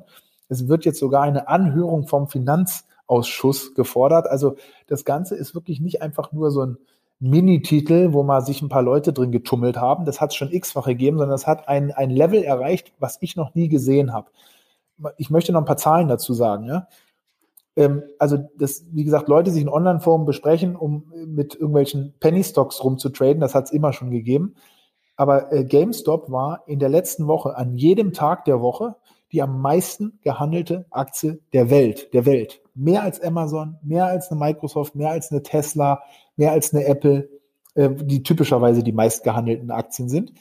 Es war überhaupt, dieser ganze Handel hat dazu geführt, dass am Donnerstag der, der Tag war in der Geschichte der Börsen mit dem meisten Handel jemals. Also selbst an dem Tag, als Lehman pleite gegangen ist, hat es nicht so viel Handel gegeben. Und überhaupt, sozusagen noch, noch eine, noch eine letzte Zahl. Ähm, der Anteil an Privatinvestoren, der ist über die letzten zwölf Monate so krass nach oben gegangen. Also typischerweise hat der Anteil, ich rede jetzt immer über Amerika, das ist der, der Markt, den man sich am meisten so anschaut, der Anteil von Privatinvestoren am Aktienmarkt in Amerika, der größte Kapitalmarkt der Welt, ist so knapp zehn Prozent immer. Also so zwischen 10, 12, 13 Prozent so. Aktuell ist es 30 Prozent. Ja? Und nochmal ins Vergleich zu setzen, die Hedgefonds, ja, wo man immer sagt, das ist die, die Spitze der Nahrungskette, die machen nur drei Prozent der Vermögenswerte am Kapitalmarkt aus. Also die, die Summe aller Retail-Investoren ist zehnmal so groß wie die gesamte Hedgefonds, wie die gesamte globale Hedgefondsindustrie. Ja? Ähm, und das zeigt, dass wenn Leute koordiniert eine Aktion machen, Retail-Investoren schon sehr viel Macht haben. Ich glaube nicht, dass sie es dauerhaft durchhalten können. Ähm, man kann jetzt sozusagen sich auf manche Werte konzentrieren und die bewegen. Das geht jetzt übrigens auf andere Bereiche auch über. Jetzt aktuell hat man sich zum Beispiel den Silbermarkt äh, lustigerweise vorgenommen. Ja, der spielt jetzt auch verrückt. Ähm, ja, aber wenn viele Leute in eine Richtung also, laufen. Weil, weil aus Sicht der äh, äh Wall Street Bets ähm, Analysten Silber unterbewertet ist? Oder was ist da jetzt ich, die Theorie? Ich kann, muss gleich nochmal reinschauen. Ich glaube, Silber hat auch ein hohes Short Interest. Ich glaube, es gibt viele, die auf den Verfall des Silberweites äh, wetten. Und jetzt ist sozusagen die gleiche, die gleiche Motivation, die Leute, die gegen die äh, Short Silber sind, sozusagen auch wieder äh, rauszutreiben. Okay, dann mal eine makroökonomische Frage hier ähm, an dich als alten VWLer von der Uni Kiel. Ähm, das riecht ja alles nach äh, Dotcom-Boom 2.0, also ähm, Aktien ohne, ja, ohne echten Wert, also ohne echte Story dahinter werden irgendwie hoch ähm, gejubelt, jetzt mit teilweise hanebüchenden Finanzkonstrukten auch dahinter, sozusagen Shortseller gegen Retail-Investoren, Wall Street, äh, äh, Wall Street Bet verbündet sich mit äh, Elon Musk und Co. Ähm, das ist ja jetzt, das ist ja gar nicht mehr erklärbar für meinen Sparkassenbeamten des Vertrauens. Ja, da müssen wir doch eigentlich sagen. Gehst du noch zu dem? Gehst du noch zu dem? Äh, Habe ich leider nicht, deswegen äh, kann ich kann ich das jetzt mal als Beispiel nennen. Ähm, das ist doch das das ist doch im Grunde genommen alles, was man braucht, um, um zu erklären, dass man in einer Blase sich befindet. Ist das so oder siehst du das anders? Also, ja und nein. Und zwar ist der Wert von GameStop aufgeblasen, ganz klar wird der, äh, wird der, wird der runterkrachen. An, an, dieser Stelle, an dieser Stelle nochmal ein Hinweis auf den Disclaimer. Ist keine Anlageberatung. Ja, ich äh, verlinke das auch nochmal in, den, ja. in den, in den Shownotes. Das ist Eriks persönliche Meinung, die er, wo er, die er mir hier an der Bar erzählt und ihr hört zufällig zu. Ja, genau. So genau, also genau, also muss äh, jeder selber entscheiden, was er macht. Äh, äh, sag jetzt nicht, dass es empfehlenswert ist, aber ich glaube, die Aktie kracht. Wann sie kracht, weiß man nicht. Das kann schon noch eine ganze Zeit lang so weitergehen. So ist der, aber das ist jetzt nur eine Aktie. Man darf das auch nicht übertreiben. Die war jetzt sehr im Fokus, wurde auch sehr viel gehandelt. Aber die Frage ist ja, was ist denn mit dem gesamten Kapitalmarkt? Der ist im letzten Jahr ja auch enorm gestiegen. Insbesondere die Tech-Werte. Ja, also du kannst dich vielleicht noch erinnern, wo die ersten Firmen, Apple war die erste, glaube ich, dann kam Microsoft, wo die ersten Firmen eine Billion Dollar Börsenbewertung, also 1000 Milliarden Börsenbewertung erreicht haben. Ja, zum Vergleich, das wertvollste deutsche Unternehmen mit so knapp 100 Milliarden ist SAP, glaube ich. Ja. Ähm, also das Zehnfache. Jetzt mittlerweile gibt es mehrere Firmen, die sind 2000 Milliarden, 2 Billionen oder im Englischen 2 Trillion wert. So. Ähm, ja, da ist die Frage dann eigentlich viel eher, wenn man über eine Blase an Kapitalmärkten spre spricht, ja, am Aktienmarkt. Nicht ist GameStop äh, zu hoch, ja, ist zu hoch, sondern sind die, ist die Gesamtheit der Firmen aktuell zu hoch. Und diese Frage, die ist nicht so einfach, weil da wird jetzt oft genannt, ja, das haben wir 99, 2000 gesehen, da war Amazon alle, die Amazon gab es ja schon damals, Microsoft gab es auch schon äh, an der Börse, die waren da auch so hochgejubelt, die sind alle abgestürzt. Naja, da hat sich sehr viel getan in den letzten 20 Jahren. Das sind mittlerweile Firmen, die brutalst profitabel operieren. Amazon zeigt diese Profite aktuell nur noch nicht so nach außen, weil sie immer wieder reinvestieren in die Firma, aber der Free Cashflow, den diese Firmen generieren. Der ist gigantisch und die Marktmacht, die sie haben, ebenfalls. Morgen also, sind ja, morgen sind ja Quartalszahlen von, äh, von, von Amazon. Was, ja. was glaubst du, äh, ich glaube, dann kommen die 2020er sozusagen Zahlen ja dann raus. Was glaubst du, haben sie, wir können ja jetzt Wetten abschließen. Ähm, also ich lade den Podcast, diesen Podcast heute Abend los, morgen Dienstag äh, Börsenschluss. Ähm, Börsenschluss USA, also 22 Uhr deutscher Zeit, kommen ja die Zahlen. Was wird Amazon verdient haben? aus deiner Sicht? Also haben sie es, werden sie es geschafft haben, ihre ganze Kohle wieder in Infrastruktur zu ballern oder äh, äh sind sie so schnell gewachsen, dass sie nicht mehr hinterhergekommen sind mit dem Geld ausgeben? Ah, gute Frage. Ich meine, das, äh, ich habe da jetzt keine konkrete Zahl, da hätte ich sozusagen nochmal in die letzten äh, Quartalsmeldungen ähm, mal reinschauen müssen. Ich, hm, gute Frage. Also ich glaube, umsatzmäßig äh, werden sie, das ist äh, absolut zu erwarten, ihr das beste Jahr wahrscheinlich ever haben. Also ich glaube, sie hatten ja im Q3, was sie schon veröffentlicht haben, hatten sie ja knapp 100 Milliarden Umsatz in einem Quartal. Ja, mhm. das wird noch weiter steigern. Ich glaube schon, dass sie wieder reinvestieren. Die haben ja insbesondere sehr, sehr viele Mitarbeiter angestellt und Mitarbeiter sozusagen ähm, das ist, äh, würden eine Fixkostenbasis erstmal wieder erhöhen. Ich glaube, die haben im letzten Jahr, glaube ich, 600.000 neue Mitarbeiter angestellt. Amazon ist übrigens auch in Deutschland mittlerweile einer der größten privaten Arbeitgeber. Ja? Äh, ähm, nur um sozusagen nur zu beschreiben, dass es nicht nur ein amerikanisches Phänomen ist. Ähm, aber wenn du mich da auf eine genaue Zahl festnageln willst, müsste ich mir nochmal genau anschauen. Aber ich, was ich eigentlich sozusagen ja sagen wollte, ist, jetzt bloß zu sagen, aha, siehste, ähm, äh, Tech-Werte waren damals hochgejubelt, die sind jetzt wieder so viel wert. Die Welt hat sich geändert. Die Tech-Werte haben, damals waren sehr, sehr viele Businessmodelle tatsächlich aufgeblasen. Das waren die ersten Tage oder die ersten Stunden des Internets. Heutzutage sind das Businessmodelle, die eine Profitabilität, eine Skalierbarkeit und auch eine Marktmacht haben, an die klassische Businessmodelle in keinster Weise mehr herankommen. Also die Welt hat sich da komplett gedreht. Und was du auch noch mit bedenken musst, das Zinsumfeld, also zum, im Jahr 2000, also Anfang 2000, war der, der, der, der kurzfristige Zins, den du in Amerika bekommen hast, wenn du dein Geld auf Sparbuch gelegt hast, ja, oder in kurzlaufende Staatsanleihen, war bei sechs Prozent, ja. Heutzutage ist er im negativen Bereich, im negativen Bereich. Das heißt, um ein Business aufzubauen, brauchst du ja verschiedene Input-Komponenten. Smarte Idee, gutes Geschäftsmodell, schlaue Leute und dergleichen. Aber eine wichtige Input ist auch immer Geld, Kapital. Und Kapital hat früher etwas gekostet, sechs Prozent pro Jahr. Ja, Prozent pro Jahr. Und Kapital kostet diese, diese Input-Variable, die ist enorm wichtig, die kostet jetzt nichts mehr, sondern der Gegenteil, du nimmst Kapital auf und kriegst dafür noch Kapital. Und das ist, das ist immer wieder ein bisschen unterschätzt, wenn man zum Beispiel raufschaut und sagt, langfristig haben die Börsen oder die, die Aktien, die großen Unternehmen an den, an den Kapitalmärkten, an den Aktienmärkten, die haben ein äh, Price-Earnings-Ratio, also den, den Unterschied zwischen oder Kurs-Gewinn-Verhältnis, den Unterschied zur Bewertung der gesamten Firma geteilt durch den Gewinn. Der langfristige Durchschnitt der letzten 20, 30 Jahre ist so 15, ja, 13, 14, 15, 16, ja, sozusagen Börsenwert geteilt durch Wert des Unternehmens geteilt durch die ähm, die zwölf Monatsgewinne ähm, der nächsten zwölf Monate so. Und jetzt ist dieser Wert deutlich erhöht. Der liegt jetzt eher, je nachdem, welchen Aktienmarkt man sich auf der Welt anschaut, der liegt eher so zwischen 20 bis 35, ja, oder 25 bis 35. Und da kann man sagen, ja, das ist ein klares Zeichen, dass es zu hoch ist. Das muss langfristig ja wieder auf 15 fallen, ja. Ähm, und was man da verkennt ist, naja, nee, Unternehmen mussten früher Geld sich mit Zinsen holen, ja mit Teuerzinsen, sechs Prozent, und das war, äh, weil, sorry, der Staat hat sechs Prozent gezahlt, Unternehmen lagen da deutlich drüber. Heutzutage kriegen selbst Unternehmen negative Zinssätze, wenn sie Geld aufnehmen. Ja, also so eine Nestle beispielsweise oder eine Adidas, die kriegen, wenn sie drei, vier, fünf Jahre sich Geld am Kapitalmarkt besorgen, haben die ne über, über Anleihenemissionen, haben die negativen Zinssatz. Und das heißt, das neue Price-Earnings-Ratio ist dann nicht mehr bei 15, sondern dann ist 25 oder vielleicht sogar 30 der Normalstatus. So, das war jetzt eine lange Antwort auf deine Frage, sind wir in der Bubble oder nicht? Für mich fühlt sich teilweise, denke ich, nein, noch nicht. Die Alternative zu Aktien ist auch äh, alternativlos. Ja, von daher glaube ich, dass das noch eine ganze Zeit lang weitergeht.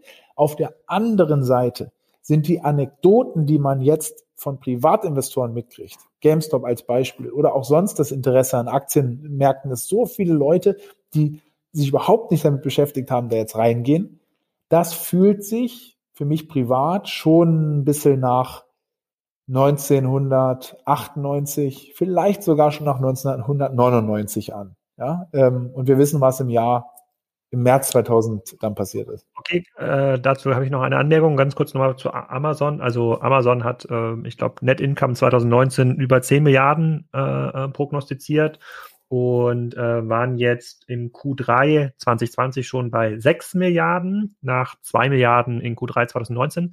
Ähm, äh, ich gebe mal meine Wette ab. Ich glaube, sie machen über 12 Milliarden, was eine Verdreifachung des Net Incomes. Ich glaube, sie kommen nicht mehr ansatzweise hinterher, ihre Kohle auszugeben. so, viel, so viele Flugzeuge kann man gar nicht kaufen und so viele Lager kann man gar nicht äh, und man kann gar nicht schnell genug Leute einstellen. Ich glaube, Amazon stellt gerade pro Tag zwei, zweieinhalbtausend Leute äh, ähm, ein. Man kann gar nicht so schnell wachsen in den Ausgaben, wie Amazon gerade Geld äh, druckt. Ja, mein überhaupt dieses, dieses Ökosystem, dieses Ökosystem, also sprechen wir heute nicht im Detail über Amazon, aber dieses Ökosystem von Amazon ist so krass. Also eine Zahl, die ich letztes Mal gehört habe, ähm, Amazon wird voraussichtlich im Jahr 2020 mit Wer Werbeeinnahmen, die sie selber auf ihrer Amazon-Plattform, du suchst was bei Amazon und dann werden der äh, wird ja eine, was gehighlightet, ein gesponserter Artikel dann oben. Du suchst einen Toaster und dann gibt es äh, äh, 4000 Toaster und Fünf Stück sind aber oben gehighlightet, weil die beworben werden. Da, die Händler, das sind insbesondere die Third-Party-Händler, ja, manchmal auch Amazons eigene Produkte, die müssen dafür diese Werbeanzeigen zahlen, genauso wie du bei Google zahlst. Das sind mittlerweile schon 15 Milliarden Dollar in einem Jahr Werbeeinnahmen innerhalb des Amazon-Ökosystems. Und jetzt musst du Folgendes verstehen. Das sind fast reines, das ist fast reines Net Income, weil die haben ja keine Logistik, keine Postkosten, keine, nichts dergleichen sozusagen äh, keine variable, kaum variable Kosten, die diesen Werbeeinnahmen gegenüberstehen. Und das sind ähm, ist einfach, das ist nur ein sozusagen ein Anekdötchen mit 15 Milliarden Netto Revenues. Da wärst du in Deutschland eine Firma mit über 100 Milliarden Börsenbewertung. Allein dieses, dieses rausgeschnittene Business würde dich in Deutschland zum wertvollsten Unternehmen wahrscheinlich machen. Und das ist nur ein, ein, ein Anekdötchen, was diese gigantische Kraft dieser Plattform ist. Was dem entgegenstehen könnte, und das sind Tendenzen, die man insbesondere in der Amerik interessanterweise amerikanischen Politik immer öfter hört, ist, dass ihnen aus Mon Monopolgründen Regel davor gestorben wird, vielleicht eine Teilauflösung, eine Teilherauskarvung, Teilzerschlagung droht. Noch alles viel zu früh, um das zu bewerten. Egal, aber, aber das, denke, du partizipierst trotzdem an dem, an dem Aktiensplit, der dann. Ja, äh, hast du halt also zwei Amazon-Aktien. Ich, ich, ich, ich, ich, ich gehe mal mit, äh, ich glaube, sie machen mehr Gewinne in Q4 2020 als im ganzen Jahr 2019. Ich gehe mal jetzt quasi diese Wette äh, ähm, ein, aber auch genau hier wäre es interessant und ich glaube, da kommen wir auf den Kern des Podcastes, wo wir es in der nächsten Folge wirklich ähm, ähm, drüber sprechen, jetzt mal die Analysten-Reports zu Amazon zu lesen von Goldman und von anderen großen Banken und da mal reinzuhören, wie die das einschätzen. Das würde natürlich den echten Wert hier ähm, hier erzeugen. Ähm, Nochmal zurück zu deiner Sind wir in der Blase, nicht Blase. Also äh, du hast jetzt ganz, ganz viele Sachen aufgezählt, wo du sagst, ja, es ist, was, es ist ganz anders als 1999. Äh, allerdings, wenn man diese Anekdoten jetzt von Reddit und Co. sich anschaut, dann fühlt sich das schon an wie eine Blase was heißt denn das jetzt für den äh, Privatanleger, der sagt so, ich habe jetzt noch 500.000 Euro äh, ähm, auf dem Konto und ich rede explizit nicht von mir. Äh, ähm, äh, sollte ich jetzt äh, schnell alles an Scalable schicken oder äh, warte ich lieber noch mal äh, ein Jahr und äh, bin vielleicht mit den 1, 2 Prozent Negativzinsen, die mir angedroht werden, besser beraten? Genau. Was bedeutet das? Ähm, wenn du jetzt sagst, uh, ist mir zu heiß, ich warte, ich warte nicht, dann betreibst du, vielleicht ist es dir gar nicht bewusst, dann betreibst du auch eine Art von Market Timing. Ja, du versuchst ja den Markt zu timen. Und es lässt sich zeigen durch wissenschaftliche Studien, dass das für den durchschnittlichen Privatinvestor oder also nicht nur durchschnittlich, sondern für die fast alle Investoren ist das einfach nicht möglich. Du kannst den Markt nicht timen. Du weißt nicht, wann er blasig ist oder nicht. Ja?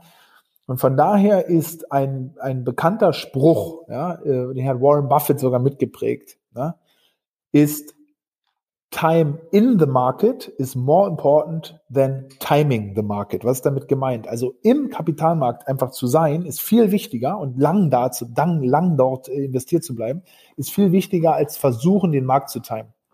Was lässt sich jetzt als Empfehlung, ja, als breite Empfehlung äh, für die Privatinvestoren ableiten?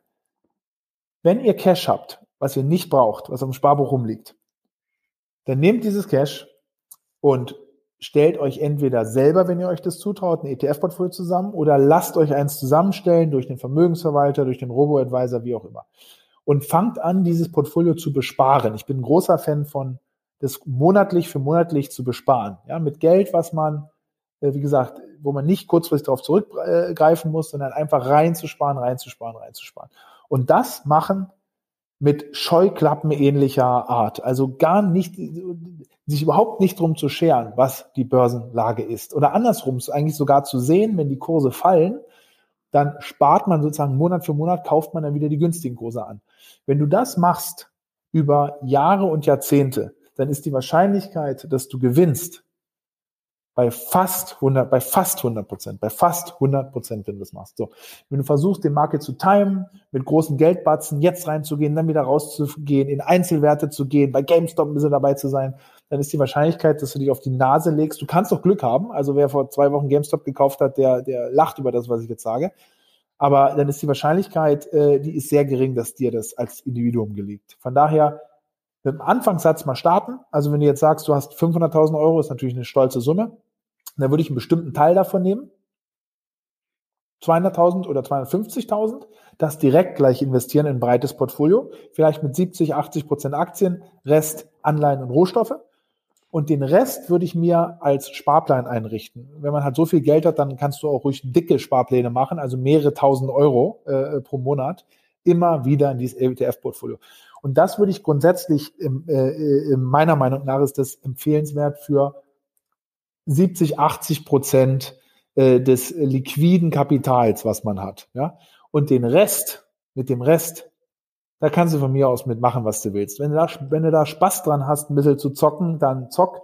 Äh, wenn du sagst, ich kaufe mir damit einen Oldtimer oder eine Flasche Whisky äh, oder ein bisschen Bitcoin, ja, Krypto, wenn du sagst, mit ein, zwei oder drei Prozent meines Geldes, ähm, das, das setze ich auf Cryptocurrencies, ebenfalls brutalst volatil, dann macht das ebenfalls. Ähm, aber das, der, der Kern, ja, der Kern der Anlage sollte so investiert werden, wie ich es gerade beschrieben habe. Bitcoin hört sich langweilig an, hört sich langweilig an. Die Leute erwarten jetzt was anderes vielleicht, ja. Ja, aber, aber wir, werden, äh, wir werden noch öfter auf diese makroökonomischen Fragen zurückkommen. Ähm, vielleicht gib mir mal so ein bisschen Ausblick, wie soll dieser Podcast eigentlich äh, weitergehen? Wenn wir uns ähm, mal für Farfetch bist du fein. Also Farfetch. Äh Farfetch können wir nächste Woche. Wir können Farfetch und Mai Theresa, das ist ja ganz interessant, sozusagen aus Deutschland, wenn, wenn du so willst, ein Farfetch ähnliches, weiß, es hinkt ein bisschen äh, genau. beim Konkurrent. Was da auch interessant ist, oh, eine Sache habe ich noch vergessen. Wir wollten ableiten, was man bei GameStop, was kann man daraus lernen, als nicht als Anleger, als Spekulant, sondern was kann man als Händler davon lernen? Ja, okay, jetzt kommt was sozusagen, was ist deine Hoffnung, die du äh, Brick-and-Mortar-Händlern, die so. äh, kurz vor Bankrott stehen, was sollen die jetzt machen? Ich habe eine Strategie. Ja, vielleicht hörst du an meiner Tonlage schon, dass, dass es nicht ganz ernst gemeint ist. Also für alle Brick-and-Mortar-Händler da draußen, Leute, das ist eure Zeit. Macht Folgendes: Geht an die Börse, ja, sucht euch irgendeine Investmentbank, die bringt euch an die Börse, dass ihr ein börsengehandeltes Institut werdet. So. Dann sucht euch einen Hedgefund, der euch shortet. Ja? Geht zu dem hin und sagt, wir sind ein richtig mieses Unternehmen. Komm, ich erzähle dir mal wirklich, wie das bei uns läuft. Ja? Wir hocken hier in Neumünster und verkaufen äh, orthopädische Schuheinlagen. Das Geschäft fliegt uns um die Ohren. Äh, wir sind nicht online fähig. Äh, wir gehen ganz sicher einen Bach runter. Sucht euch einen Hedgefund, der euch shortet. Der Hedgefund shortet euch. Der Hedgefund sagt, dass er euch shortet die Wall Street Gemeinde sieht, dass da ein treuer, Jahrzehnte alter Brick-and-Mortar-Händler, am besten noch Familienunternehmen, das zieht noch besser, ja, äh, von einem bösen Hedgefonds geschortet wird und treibt eure Aktie nach oben. Eure Aktie springt nach oben, ihr seid 10 Milliarden wert, dann nehmt ihr Kapital auf, eine Milliarde auf diesem hohen Kurs. Und mit diesem Geld geht ihr dann online, kauft euch die Spriker, Software, das, damit geht's eh total easy, da bist du sofort im 23. Jahrhundert und ihr seid gerettet. Das ist die Strategie der Stunde. Verstehe ich, aber hat GameStop das gemacht? Hat GameStop neue Aktien? Nee, das hat GameStop nicht gemacht. Aber das wäre Warum nicht? Aber warum nicht? Warum nicht? Keine Ahnung, vielleicht haben sie es auch gemacht, aber äh, sie, haben, sie haben noch keine Kapitalerhöhung gemacht. AMC, lustigerweise, diese Kinokette, die hat's gemacht. Nee, ja, war natürlich jetzt ein Scherz, was ich gemacht habe. Aber äh, ähm, ähm, ähm ich fand es vielleicht ganz suffisantes, Gedankenexperiment zu sagen, also, um zu kurz, also wie kann man, wie kann man quasi börsengehandelt werden, äh, sozusagen, und dann zum, äh, und um, um dann von Wall Street Bets Forum bei Reddit gerettet zu werden. Verstehe ich. Jetzt aber zurück zum Kern. Äh, Farfetch nehmen wir als nächste Aktie und mal Theresa. Da, wir müssen ja noch so ein paar Hausaufgaben äh, machen, damit es hier Verteilen. für die Hörer auch auch wertvoll wird. Also was ich auf jeden Fall äh, gerne machen würde, ist, dass die Aktien oder die Werte, die wir besprechen, die müssen wir dann auch in ein scalable Musterdepot sozusagen abbilden, ne, damit die ja. Leute das nachvollziehen, was ist damit eigentlich passiert. Wir müssen uns natürlich auch konstruktiv um die Standard, äh, um die Standardzahlen einmal kümmern, also Außenumsatz, äh, sozusagen Kursgewinn ähm, Verhältnis. Ein Freund von mir hat mir den ominösen Piotrowski-Score äh, zugeworfen. Da bin ich mir ziemlich sicher, dass du mir erklären kannst in der nächsten Folge, was das eigentlich äh, bedeutet, sodass die Leute das auch ein bisschen nachverfolgen können. Was erzählen wir da eigentlich und wie funktioniert das langfristig, dass wenn wir uns in drei Jahren hier nach der vielleicht 50. Spezialfolge äh, nochmal treffen, äh, in die Augen blicken können und sagen, ja, wir haben ein bisschen für Wissen gesorgt am Markt und wir haben äh, geholfen, das besser zu ähm, verstehen. Und dann müssen wir ja äh, im Vorfeld tatsächlich ganz viele Börsenreports äh, zu Farfetch einmal so screenen äh, und uns anschauen. Ähm, vielleicht auch historische, ja, was haben die, was, wozu haben die eigentlich geführt? Was hat auch zu diesem Uplift von Farfetch in diesem Jahr geführt? Wer waren da eigentlich der Auslöser dafür? Weil Kassenzone war es auf jeden Fall nicht, das kann ich schon mal bestätigen. Ja. Ich versuche in diversen Podcasts zu erklären, dass das ein Rigged-Modell ist, aber es hat, hört bisher keiner zu. Deswegen müssen wir aber erklären, woher kommt diese Dynamik? Wahrscheinlich schaffen wir es nur mit einer, äh, äh, mit einer Aktie, aber ich hoffe, dass du an diese ganzen Berichte ähm, rankommst und ähm, wenn wir diese Werte uns aufgeschrieben ähm, haben, hoffe ich, dass wir daraus tatsächlich Strategien für Retailer ableiten äh, ähm, können, aus dem, was wir von dem Farfetch lernen, aus dem, was wir von dem äh, Mai Theresa äh, lernen und äh, so Monat für Monat ein bisschen hinter die Kulissen schauen, nicht nur von der Fachseite, sondern auch aus der Finanzseite. Hast du dir dafür schon drei Wochen Research Time ähm, geblockt, ja, bevor Diese wir da Woche. in die nächste Folge gehen? Nee, das werde ich machen. Also die Hausaufgabe nehme ich sehr gerne mit. Und äh, ja, dann steigen wir da mal ein. Ich meine, du kennst Farfetch natürlich besser, weil im Studium hast du ja auch immer diese ähm, Dolce Gabbana, diese äh, Kristallsteinchen äh, besetzten Dolce Gabbana Gürtel für 700 Dollar äh, Schlangenleder, die hast du ja immer genau. getragen. Ja? Genau, ähm, immer, immer, immer so Hemden, weiße Hemden mit so einem blau abgesetzten Kragen und Manschetten, wie man das äh, als guter Tikes, genau. Vertriebsmensch gemacht hat. Nein, natürlich nicht. Ja. Äh, genau, nee, natürlich nicht. Du warst da immer schon der bodenständige Norddeutsche. Ähm, nee, aber das ist cool. Dann nehmen wir uns da so Fokusaktien machen eine Hausaufgaben und gucken mal, ob wir da Mehrwert für die Zuhörer rauskitzeln können. Genau, und für alle, die noch mehr über GameStop und Co. lernen wollen, da verlinke ich noch mal ein paar Artikel in den, äh, in den Shownotes. Das mussten wir leider heute machen. Da hat uns der Markt so ein bisschen überholt. Ich hoffe, dass es, äh, wenn wir die nächste Folge aufnehmen in zwei, drei Wochen, dass, dass sich alle so ein bisschen beruhigt hatten, wir wirklich Zeit haben, auch Farfetch und Co. anzuschauen. Und wir haben ja nachher noch im Clubhaus unseren Talk, ich glaube 12.30 Uhr wieder E-Commerce-Aktien. Mal schauen, was wir dort für Fragen beantworten. Dann nehmen wir wieder ein paar Anregungen mit. Und da können wir auch schon diese erste Folge gleich beteasern. Du siehst, es ist so ein Perpetuum mobile. Äh, hier wird quasi von einem Audioformat in das andere Audioformat geschickt. Erik, vielen Dank. Alex, danke. Ciao. So, nächstes Mal also Farfetch im Detail, übernächstes Mal Amazon und weiter geht's dann mit spannenden E-Commerce-Aktien. Sicherlich auch irgendwann mal Theresa, wenn da Analystenreports zur Verfügung stehen. Wir haben jetzt den nächsten Termin Anfang März gelegt, dann nehmen wir das auf. Ähm, in der Zwischenzeit warte ich natürlich noch auf euer Feedback oder auf dein Feedback, ähm, welche Fragen wir da noch beantworten sollen, ob euch das Format gefällt, ob äh, Erik wirklich so lustig ist, wie er auch im Podcast tut. Ich persönlich kenne ihn so, wirklich ein total cooler Typ. Und äh, ja, man muss jetzt einfach sein Geld so ein bisschen am Achsenmarkt anlegen, wenn die Minuszinsen auch die Kleinguthaben bei der Sparkasse treffen. Da muss ich mich also auch jetzt mit Aktien beschäftigen. Komme ich nicht drum rum. Und wenn ich mich schon mit Aktien beschäftigen muss, dann mit E-Commerce-Aktien. Bis demnächst also im Clubhaus oder hier wieder im Podcast.